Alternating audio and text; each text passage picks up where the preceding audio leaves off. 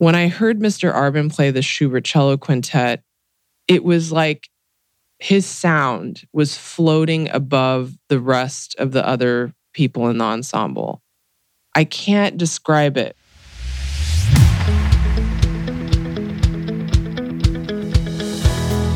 Welcome back to the Impact Entrepreneur Show. My name is Mike Flynn, and I am honored to be your host.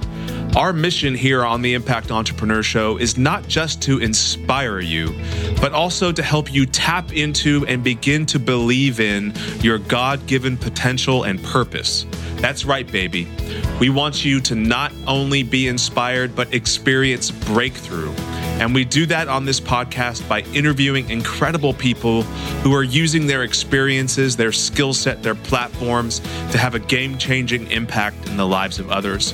And here's the thing none of these folks are simply sitting back, living a life of leisure. They have things to do, places to go, and lives to impact. Speaking of that, in this episode, I talked to Rebecca Jackson and her father, Dr. John Jackson, authors, co authors of Arben, David Arben's life of miracles and successes. They discuss Warsaw born Mr. Arben's astonishing story of his survival from concentration camps during the Holocaust, his brushes with death and subsequent achievements as a classical violinist. His story is flat out astonishing from surviving a Nazi massacre to world acclamation for his work. We discuss how music helped David Arben to carry on and thrive after surviving a number of close calls with death and coming face to face with the horror of a World War II Nazi concentration camp. The story of the Nazi Guard and the camp orchestra is not to be missed. What gave David strength to, to survive, many people ask? Well, Dr. Jackson tells of the advice that Mr. Arben received from his parents. Number one, you are a virtuoso. And number two, don't let anyone disrespect you. Imagine if we lived our life that way. He never bowed or was submissive, and this incredible courage and resilience was something that came directly from his parents. Others, including Dr. and Rebecca Jackson, were inspired by this strength of character. David Arben showed his strong will from an early age, and Dr. Jackson tells the delightful and illuminating story of a young David Arben dismissing his parents' concern about him taking up violin as a career by going on a hunger strike to get music lessons. How many of us are dedicated to pursuing our God given gifts and abilities and what we know we're called to by going on hunger strike when we're a kid? Not many of us, I wager. Not many of us are willing to do that today. And yet, after the war, he was classed as a displaced person. And it was his determination to get to the US and play violin that again saved him. Eventually, arriving on a converted troop ship in Boston Harbor in 1949, the year after my dad was born. It was only a matter of weeks before he was able to secure a letter of recommendation from the acclaimed conductor Leonard Bernstein, which helped his musical career take off. How has David Arben influenced Rebecca and Dr. Jackson? Rebecca shares the story of when Mr. Arben questioned her passion when she played. She vehemently denied this to Mr. Darbin.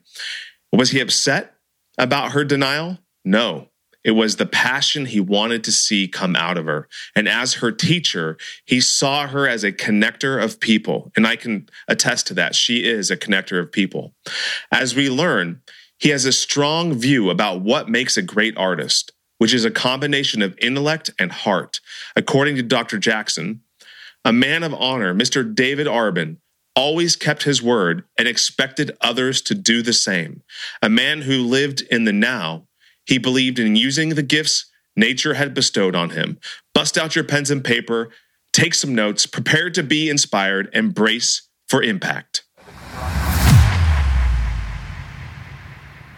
Rebecca Jackson, welcome back to the Impact Entrepreneur Show. It was a while ago that you were you graced us with your presence and your music, so welcome back. Thank you. So happy to be back. And as I shared with you and uh, and have told many other people.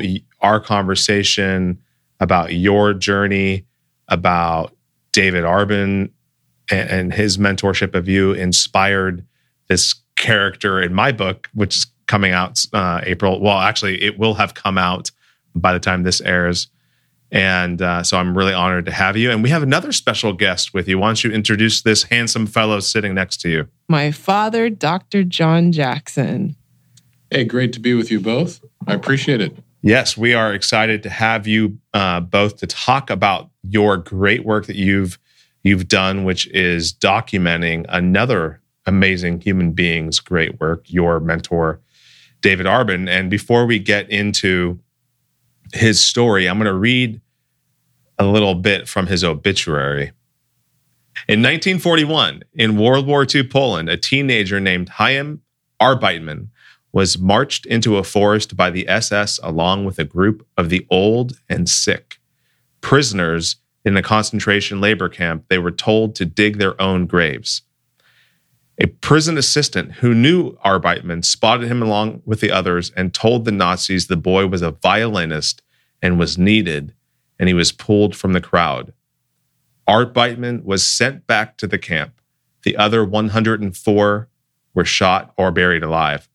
At that point, the violin became part of my body.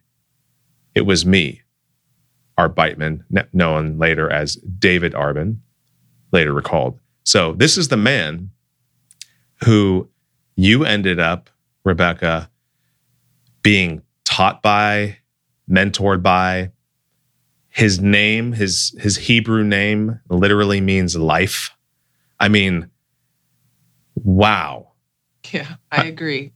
I, what when you I mean, what did you know when you first met him? What did you know of him prior to learning his story?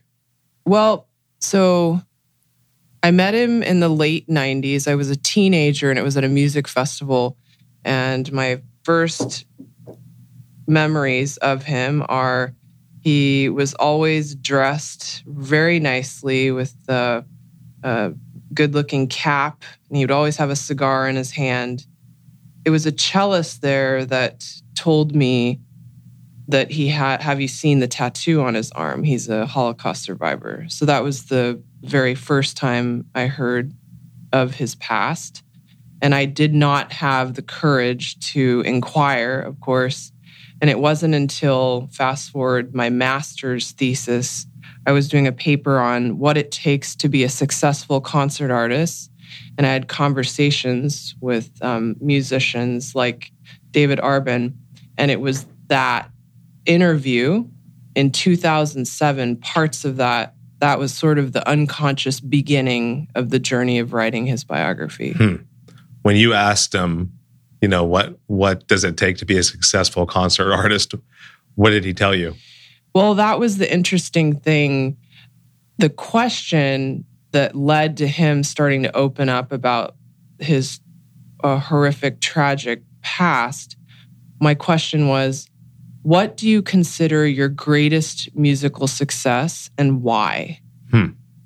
And rather than talking about, oh, I've performed solo with Philadelphia Orchestra 27 times, Leonard Bernstein wrote me a recommendation letter. I mean, just, you know, he he mingled with the best of the best and accomplished incredibly successful things. And yet what he launched into was kind of a tribute to his family, especially his parents, who provided a love for him that made him survive the the camps and also go on to do as well as he did. Yeah, the seven camps that he ended up. Yeah, Daddy, do you want to? Talk? I know seven camps. I know there's been. You you should. Uh, well, Dr. Jackson, what was your first encounter with him when when when Rebecca called you up or sent you an email and said, You'll never guess or you'll be blown away by David Arben's story, what, what was your first reaction or response? Rebecca has a, a festival here in Santa Cruz, Music in May. And my first encounter face to face with uh, Mr. Arben was uh, 2008 he came out. Uh, he was not only her mentor, but also an advisor to the festival. Uh, what guest artists would be good to invite, and he had a lot of uh, amazing advice. So, but the thing I think that really caught my attention was that past connection he had with a horrific period in the 20th century, uh, World War II. And so uh, I was uh, ready to ask questions, but a little bit timid, intimidated by uh, a man of his stature, not only in the music world, but uh, all that he'd gone through and had that firsthand viewpoint. So, anyway, he came to the house. As Rebecca described, he usually had a cigar, he usually had a hat on. And, but sitting in our kitchen, we have a little breakfast nook. I kind of fumbled for the right entree. I think I told him I wish I knew the right question to ask. He smiled, says, I seldom speak of those times unless someone asked me the right questions. But that was the beginning of what turned out to be hundreds of hours of conversations and interviews, which he uh, graciously allowed us to record. He he realized pretty soon after I peppered him with a million questions that it was a, a genuine interest, and uh, so it was it was really a beautiful beginning, if you will, of something mm. that we could never have anticipated that would result in a book someday. Yeah. Well, yeah, and if I may interject, that my dad is he's the family genealogist. He loves documenting probably most of most of the hours of my childhood are mm-hmm. on video. Mm-hmm. So when Mr. Arben started staying with my family during Music in May, it was not with the intention of we're writing his book. It was genuine, my dad wanting to document and my family being very curious to learn, to dig deeper into kind of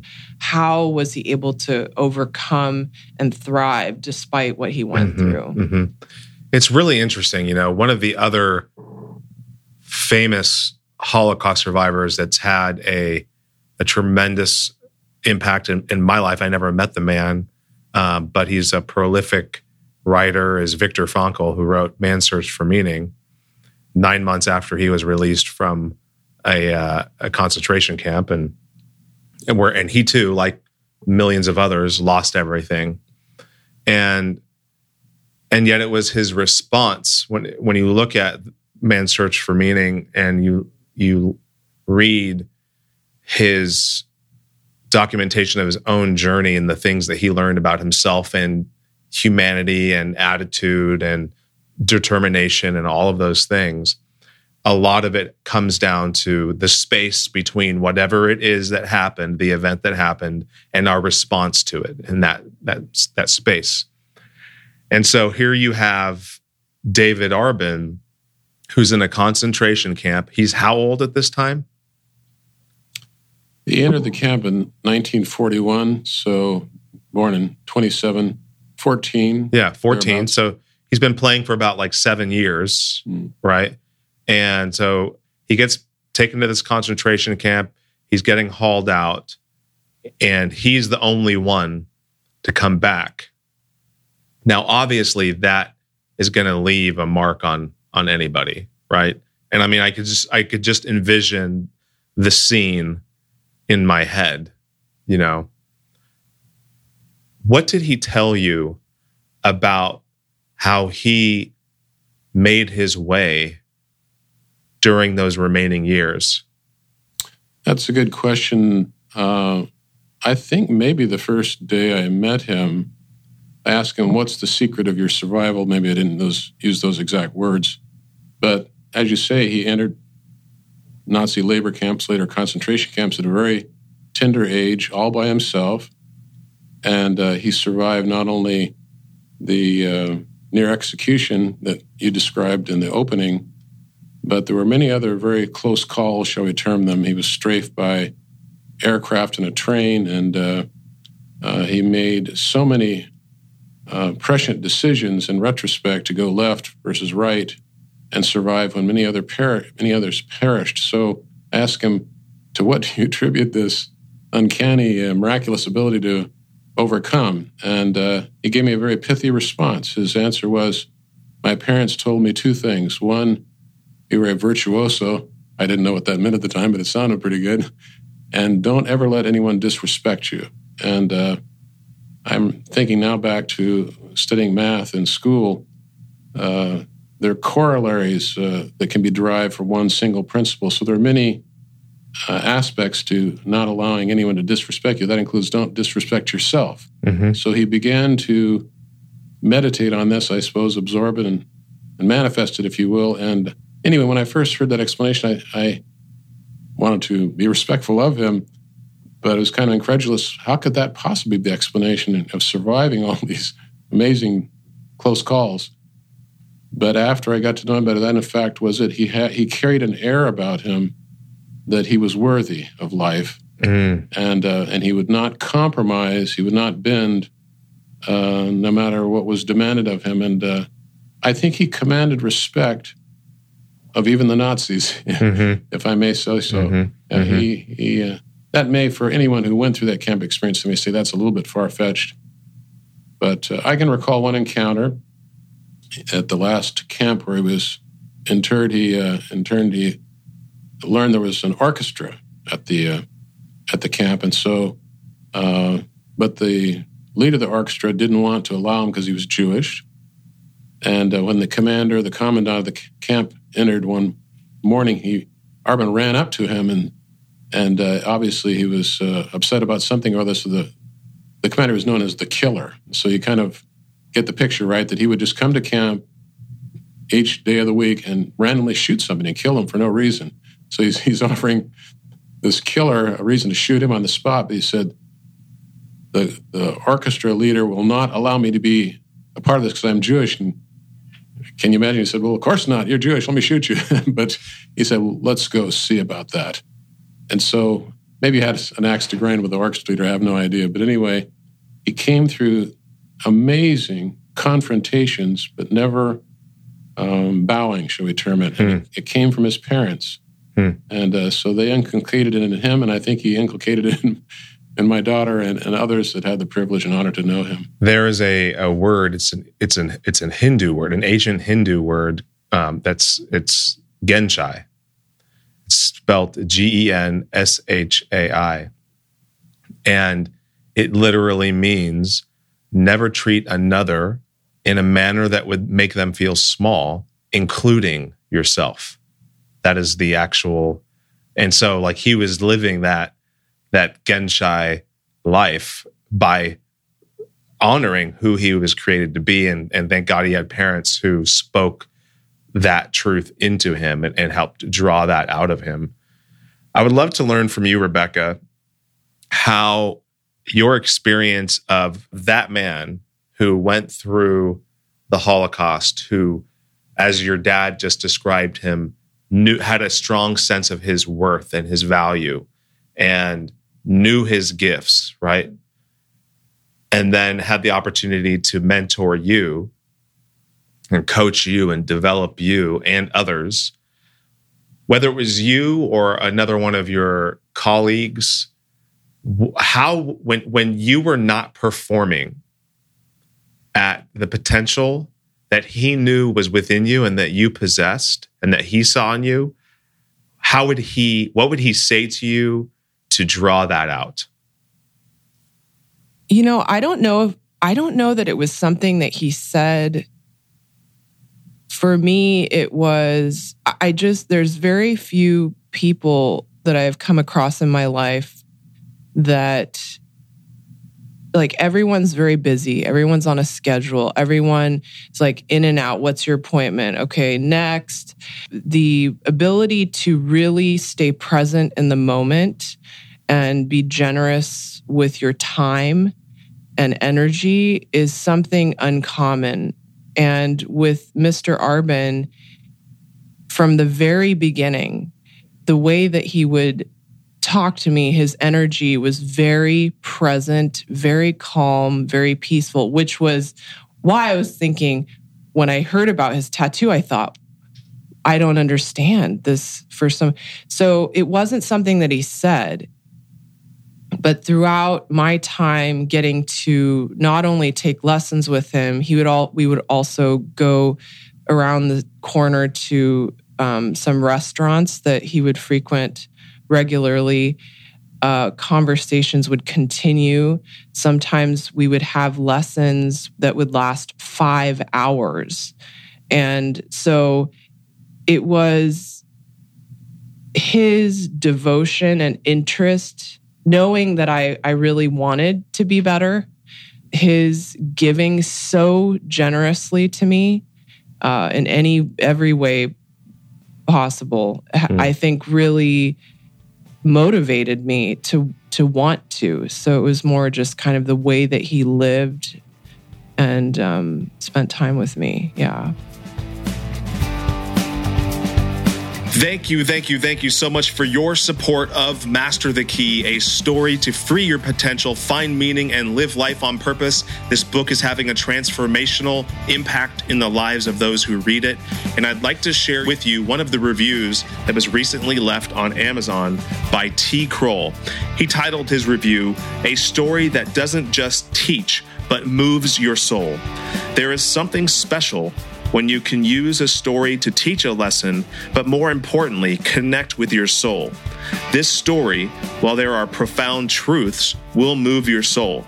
I can promise that you will not walk away from reading this book the same. And isn't that what we are looking for? Something to stir our soul, to cause us to think about the direction we have taken? Take the time and enjoy this journey and don't miss the surprise at the end of the book, but no cheating and reading ahead. Thank you. Thank you so much for this review. There are dozens of other reviews and more coming in. Head to Amazon right now or go to the show notes in this episode and click on the link to buy Master the Key. Type in Master the Key, Mike Flynn, and Amazon. Do that. Purchase the book, a copy or two, give them away one book had a transformational impact in the li- in my life. That was that was the book by Kevin Hall, who wrote the foreword for my book, and I just am so incredibly grateful for your continued support. And I look forward to hearing more reviews about how Master the Key is having a transform- transformational impact in your life or the lives of those who you give the book to. Now, back to the show.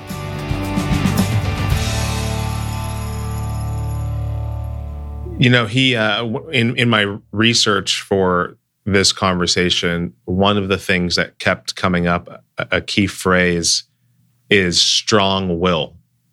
That he had this strong will. Not only did that help him in his in his life through through the concentration camps as as a Holocaust survivor, but then going from you know the the the the, the camps to you know, to getting here to the US to then starting wh- wherever he started. And I'd love to learn a little bit about his arrival here and then how he ultimately arrived at this world class organization, like the best of, right?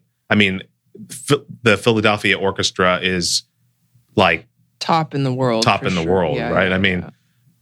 so I'd love to learn what what you discovered in your conversations with him about his arrival to the US and what that meant to him and what he saw as his potential future. Well, we have to give uh, our listeners a little bit of background. Uh, he was born in Warsaw, Poland. At a very young age, he was taken by his father to the local barber shop where, if one chair were unoccupied, that barber would pick up a violin and play, and the other barbers, while cutting hair, would sing. The violin was hanging on the wall. It was on the wall, and uh, it was a fixation point for the youngster. Where's that sound coming from? But anyway, he was obviously taken by music at an early age. Talk about uh, strong will. Parents were concerned entering into the arts. It might not be the easiest profession to pursue. They thought maybe something else would be more utilitarian. But he went on hunger strike to get music lessons. And uh, he was very skinny.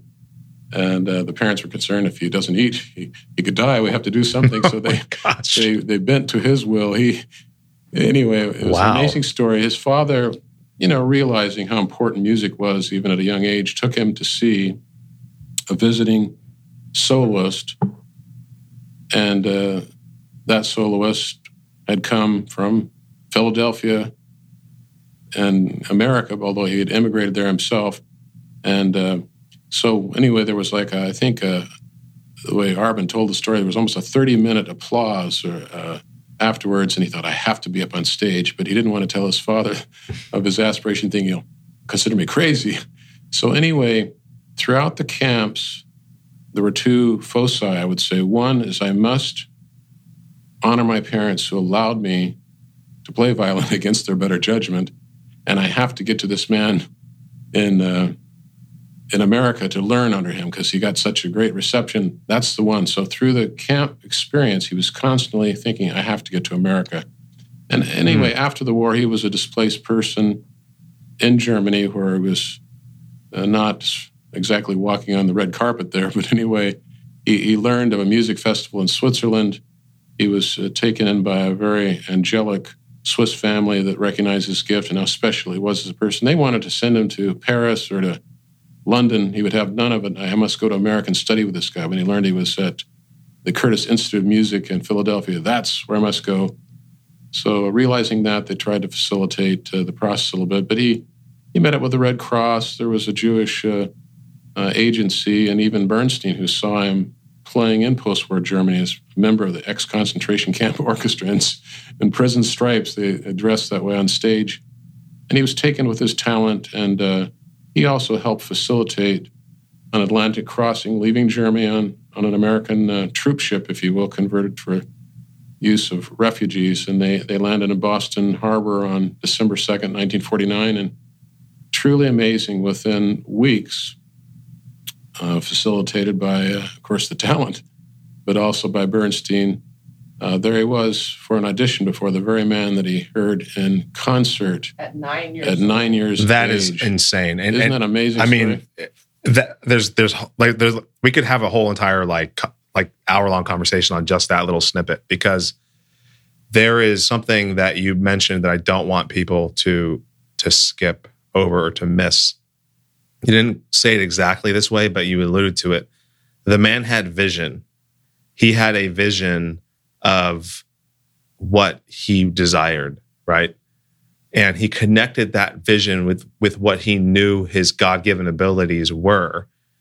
And he didn't let those other people influence him against developing that his God given gifts and abilities and bringing that vision to to fruition and it required great a great deal of courage which then led to confidence right? To the point where he could go to the US and within a very short period of time be auditioning for that very that man.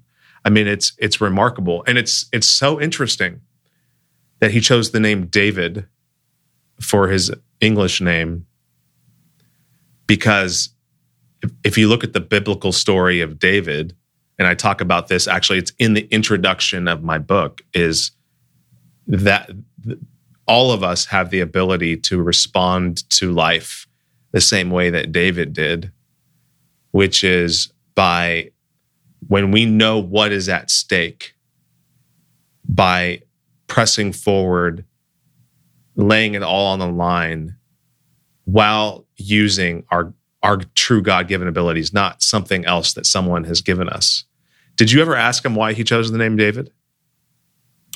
Well, maybe too much detail, but you know, at that time, it was much more difficult for the American public to pronounce Chaim, his first name. Now people are more familiar with the greeting L'chaim or a toast to, to life. And uh, he was uh, coached by a couple of his mentors, if you will, at the Cleveland Orchestra, where he was a member for four years. He was uh, urged to adopt uh, an easier to pronounce name, and uh, he decided I want to honor my grandfather, with whom I was very close, who was named David, hmm.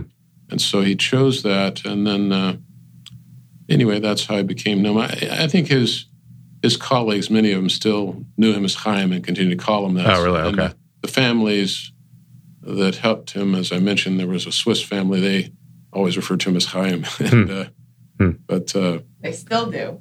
That's that's correct. And uh, uh, returning to what you said, what you plucked out of, of all the verbiage I had for you there, it's interesting that you would notice that name David and its biblical connection. I've often thought about some of his encounters, like the one I mentioned, where he was running towards the killer to get into that camp orchestra like David ran to Goliath. Mm-hmm. Like you really should not do this. It's Yeah, not yeah. healthy for you. And Yeah. and there were some of his. He, he lived in that particular concentration camp in Barrack Number 19, and some of the friends were watching. Like, there you go. We'll never see him again. He's a dead man.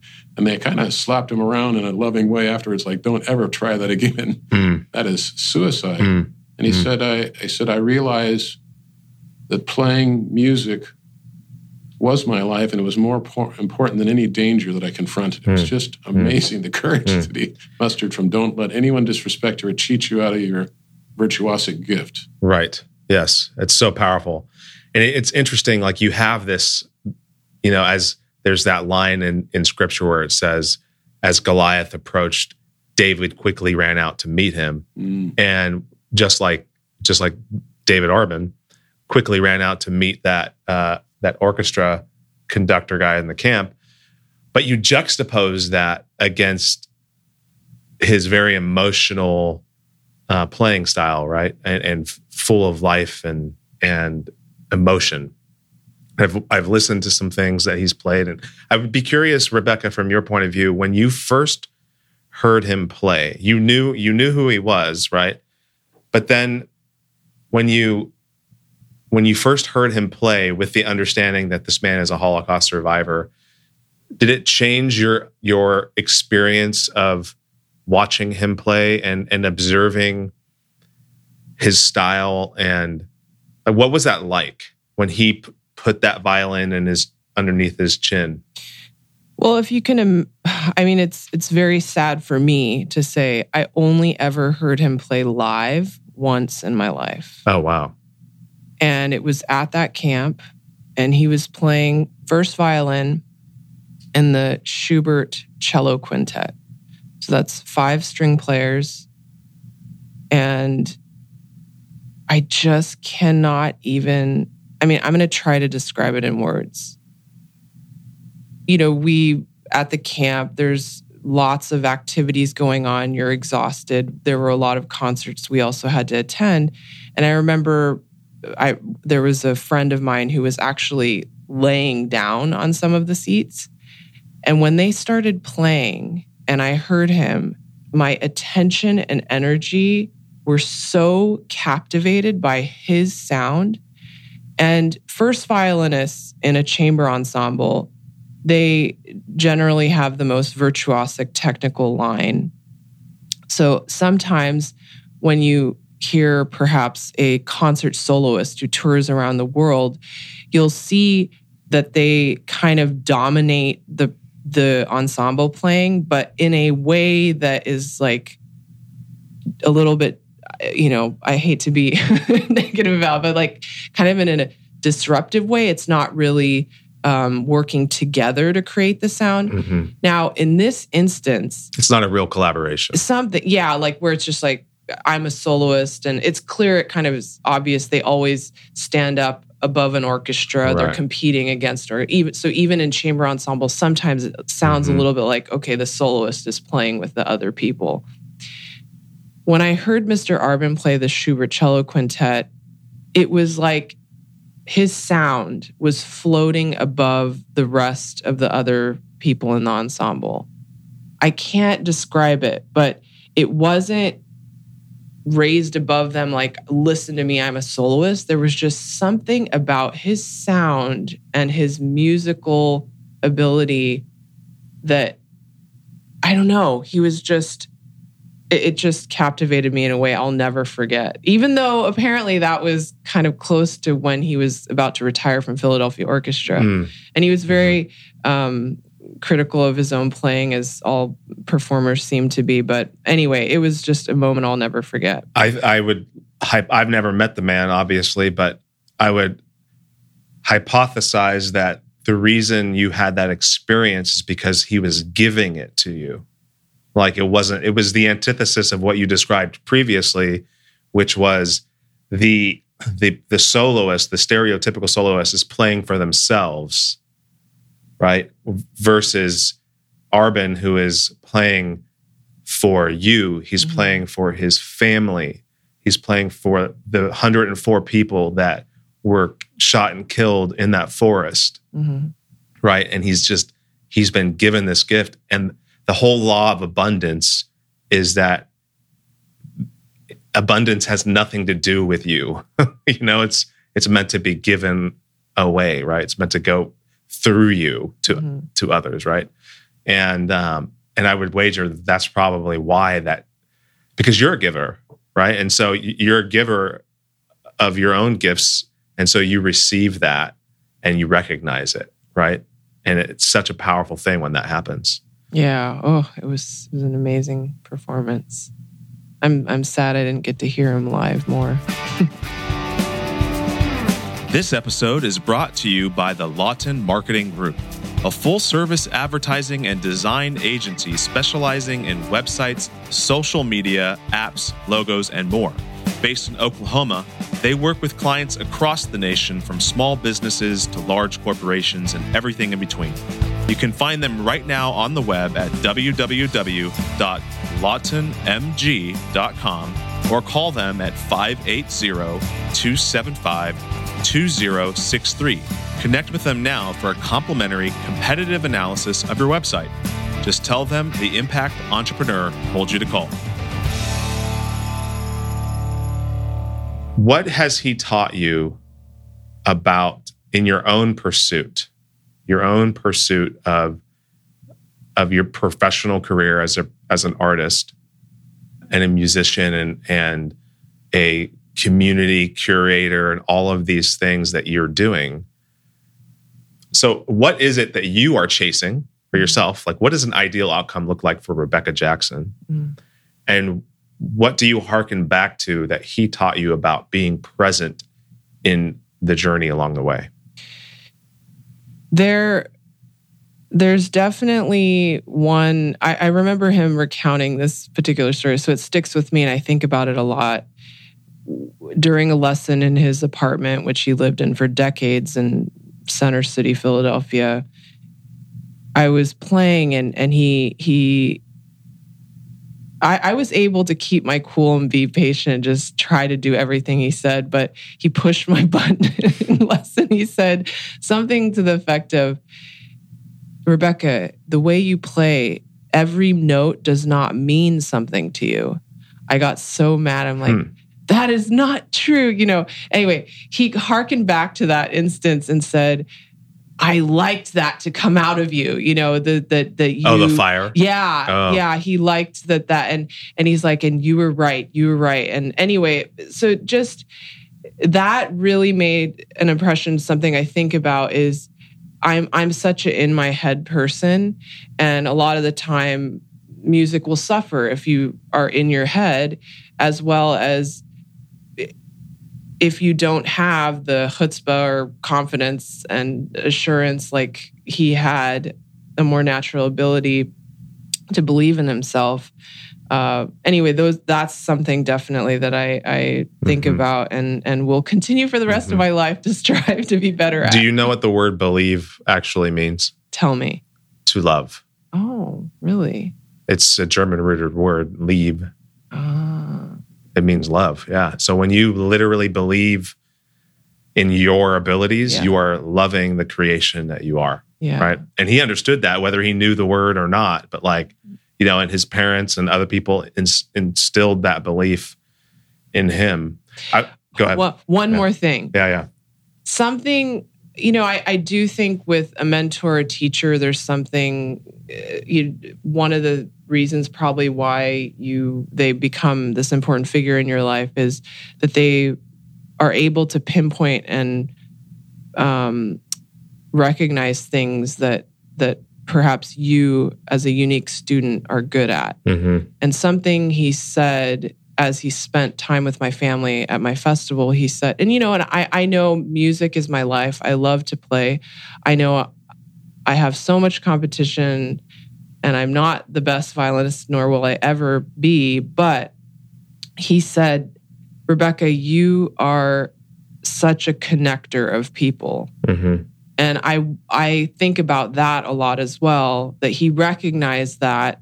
And so it's important for me as I kind of move forward in my journey, it helps inform me of the the projects that I do and and gives me the boost and encouragement mm-hmm. to continue trudging along. Anyway, I don't know if that's Yeah, no, uh, that that's that's that's important. And and actually I was going to ask you this question but I had forgotten about it and you gave me time to actually think about it again, but so you you said you've mentioned that you were in your head a lot. You are in your head a lot when you're playing and maybe even in life, but can you recall a time where you played emotionally and what that felt like?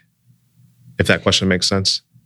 Where you like just said, for like, I'm not gonna, I'm just gonna play with all my heart and not necessarily with my head, even though you have the knowledge, mm-hmm. obviously, mm-hmm, right? Mm-hmm. But what did that feel like and what was different? Well, I think that's why I'm one of the reasons why I'm addicted to performing is usually I'm able to let go once the curtain rises and the performance begins. Mm-hmm.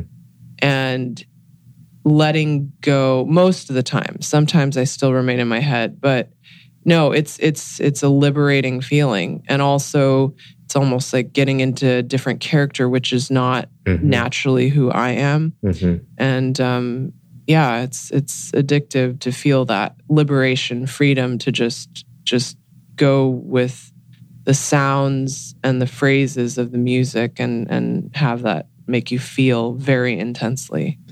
Dr. Jackson, what what did he what did David Arben teach you about you you mentioned his strong sense of self-worth and value and understanding of his gifts in the process of getting to know him both vicariously through Rebecca and then intimately through your conversations what did he teach you about your own sense of worth and value and gifts? I don't know if it's the perfect answer to your question, but um, unaccepted. Thing- we only accept perfect answers oh, here. Okay, okay. Let's, it may take a while to get the perfect one, but anyway. Um, well, you know, you mentioned that uh, there's that balance, and that was Arben's uh, comment. Uh, I'm not the musician type to ask him all the musician questions, but it came up in conversation. You know, what constitutes a great artist? He said it's it's a combination of intellect and heart, and uh, without both, you don't have greatness. And uh, so, I suppose that uh, not only as a musician, as a person, he had that balance, and so he could tell you some very very interesting stories from history, but he also could lead by not just conversational answer, but just by um, how he lived his life. We we spent time on the same island where she first met him in, in Puerto Rico, uh, and we just got to walk the streets. And uh, one of the things he said, I mean, he always was so grateful for the Swiss family that uh, what he termed they made me into a human being again. I came out of the camps an animal. Hmm. And uh, so he really, really loved them and was very protective. He, at first, not allow us to know their name, and he didn't want us to talk with them. And he was, he was I'm a very loyal friend, and so anyway, it was very cute uh, in a lot of ways. But uh, when we were on the island in Puerto Rico together, uh, where he had entertained some members of that family, and of course, you know, we all know Switzerland is, is a land of, of great beauty. He was almost upset to think back on a time when they come to visit and they weren't noticing the beauty. Maybe we don't have the Matterhorn. Mm-hmm. We have a beach here. We have an ocean. We have a sky that's so blue. You know, he was so taken with the beauty of nature and the beauty of life. And so I think he was not just a musical mentor. He was, you know, as we term in today's vernacular, a life coach. He mm-hmm. was a mm-hmm. life coach mm-hmm. in many ways. Mm-hmm. And one of the things he gave in terms of positive feedback, any good coach will will reward you when you're homing in on the target, so to speak.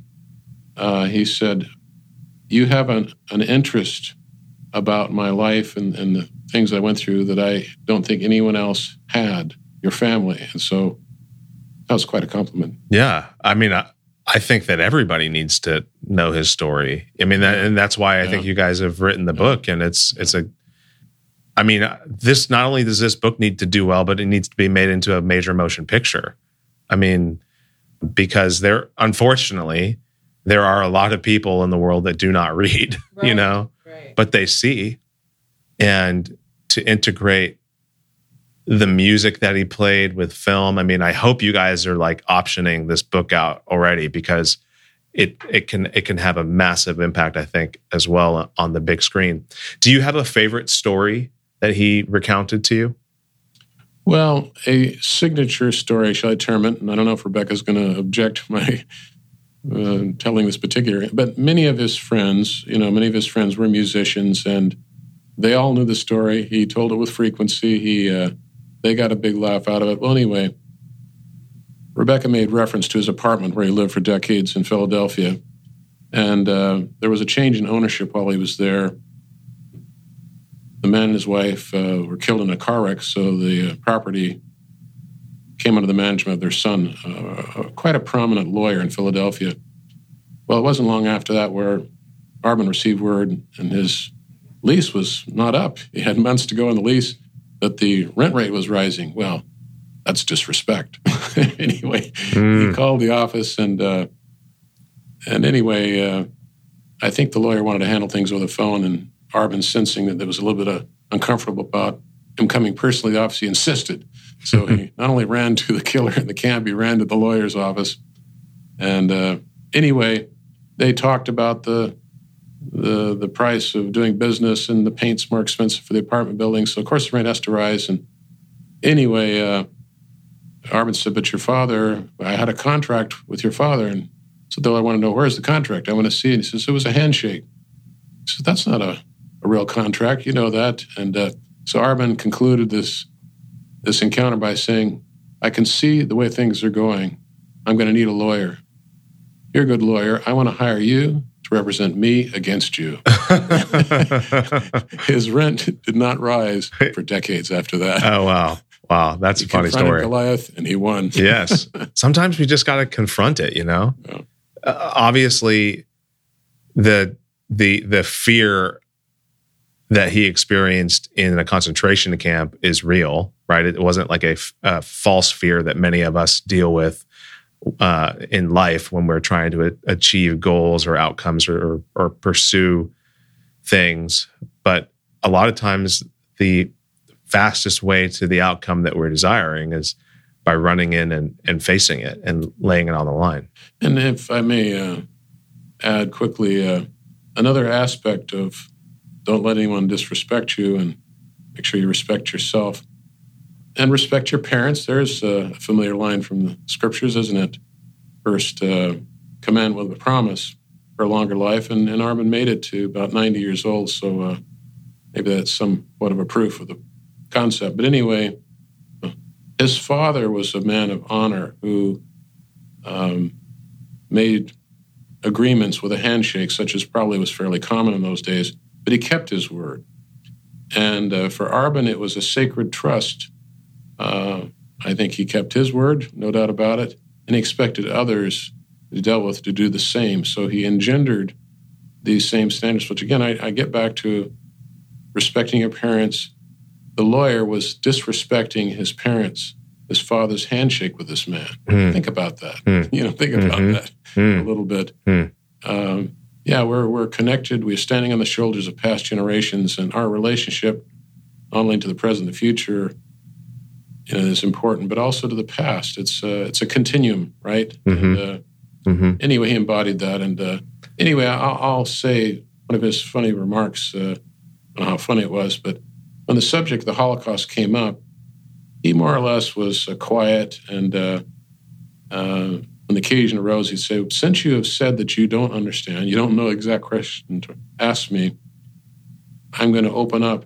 If you told me you understood all about this and you started being the big authority on the subject matter, I would have not said anything, but I know that you're lying. You're lying to yourself. You don't know. He said, he said, but you said you don't fully understand the mysteries of life. He said, You're right about that. How do I know? Because I don't understand it. I was there. If I lived 100 lifetimes, I would never understand what I went through. Yeah. So he had a humility, as deep of an intellect as he was, he had a, a humility about what he didn't know. Mm, mm. Very powerful. Yeah. You know, uh, as we wrap up, and, and as you experienced, Rebecca, the I, I always conclude the conversation with the same three questions of each guest. I already asked you those questions, so you don't have to re answer them, but your dad's going to answer them in a minute. But before we get there, I want to I want to know if David Arben were sitting here today and he he were listening to to people that had aspirations, that felt like they had a calling, that felt like they had a gift, but that they were afraid of what it might cost them to pursue that. What would he say to them? What might he say to them if you had to put words in his mouth? I don't oh gosh. I, I don't I don't feel confident what words in his mouth. I do remember something that comes to mind when you ask that is he had some students who um, were of Spanish speaking descent. And he said, they kept saying, mañana, mañana. He says, no, today, now. Mm, mm, so, anyway, that's my mm. simple answer. Yes, I like, love that. That's powerful. That is powerful. Now, before we get to the questions, I need to know where, when the book comes out and where people can go to get it. Our scheduled release is at the end of May 2019. And you can pre order your copy at David Arben, A R B E N dot com. And also, yeah, just okay. you can follow so details there. That will link to Amazon and all of those places. And and I'm sure you're learning all kinds about the oh, book process. Dear. Whoa. Yes. yes, it's major. It is the the business end of publishing a book is messy shall we say. I agree. Yeah. yeah. We're learning. We're learning. Fortunately, we have some very, very wonderful friends who are helping us in, in a lot of different aspects. That's awesome. Now, Dr. Jackson, I, I ask the same three questions of every single guest, um, regardless of who they are. And the first question, and and these are you can have fun with them, you can be serious with them, uh, you can give short, pithy answers, you can give long answers. It's up to you. If you could pick any skill set that you currently possess and turn it into a superpower, what would it be? Uh, the word that comes to my mind is reverence. And uh, it's a reverence for my elders, it's a reverence for our family history, it's a reverence for uh, the gift of freedom we enjoy in this country. Kind of uh, going off on tangents, aren't I? But anyway, uh, and that kind of links with what we've said about Mr. Arben. He had a reverence for life, and uh, and you know, some of us are a little bit less assertive, less uh, expressive, uh, quieter, a little more shy. And uh, so, uh, yeah, I'd like to get some of that super Arben power in terms of of uh, hopefully inspiring, hopefully inspiring people by example rather than lecture. His highest praise for the two ladies uh, uh, that had the greatest influence of him recovering from what we today call PTSD. He was dreaming uh, every single night for five years or more of the Nazis uh, chasing and killing him, and he would awaken in a bathtub of, of sweat. So mm. uh, he attributed a lot of his recovery to these ladies, and he said they never criticized him. They always led by example. And uh, he, he, he criticized the, the Swiss couple, for example, for going to church. Why do you go to church? Well, to you know worship God.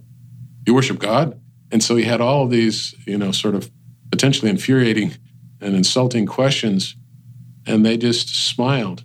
Mm. They just smiled. They continued to minister to him, and uh, mm. so I think that many of us, uh, to the extent that it depends on me or you or us, let us be at peace with all men and women and, and to be uh, the blessed peacemakers. Mm-hmm. Yeah. Mm-hmm. Now, what are three lies that we tell ourselves that David Arben would say are preventing us from realizing the potential of our God given gifts? Well, this seems very metaphysical the way I'm going to answer, but he was a little bit of the philosopher, and I would say a rather deep one. He quoted his parents saying to not just to him, but to all the siblings of different ages, You are important. You are special. No one can kill you. Even if they did, they cannot destroy you. So he was sort of speaking of an afterlife in a way, right? Mm. He was speaking of something that cannot be destroyed in a physical uh, encounter, a physical agency, is not uh, able to touch something eternal within us. And uh, anyway, so I think he would speak to the lie of of uh, a brute force. He would say that is not. He said, for example, here, here's an amazing quote from him. He said, To the best of my recollection, as much killing there was in the camps, they might kill you before the music started, they might kill you, they probably would kill you after the music, but there was no killing during the music. He says, more powerful, music is the most powerful thing in the world, more powerful than any bomb. Mm. So he was speaking of a force beyond the physical, if you will. And, and for him, it was music. For us, uh, you know, maybe we call it spirit, whatever we want to, mm-hmm. whatever uh, vocabulary we happen to have. But mm-hmm. uh, I think he he spoke of the illusion of fear. You know, mm. Fear is not real. Mm. Last question comes from the title of a book called "How Will You Measure Your Life," but it's a hundred years from now and you've left a set of instructions for the next generation of Jack of the Jackson Family Orchestra to come up with a piece that encompasses how you would answer that question. How will you measure your life? What kind of piece would they create? Uh, I might have been thinking so much about my answer, I might not have fully appreciated your very probing question and uh, you said I could have fun with this or yeah, on a tangent. Totally. I'm going to uh, answer it in a peculiar way, but I would like for the future generation a variation on what my father told me uh, when he knew I was going to get married. He said, uh, Let me give you the advice my father gave me when I got married. There's never been a divorce in this family. Don't be the first.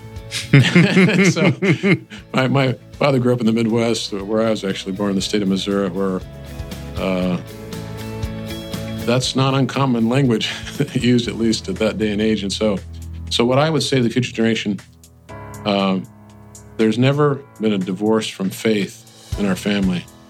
Don't be the first. Mm, mm, I love it.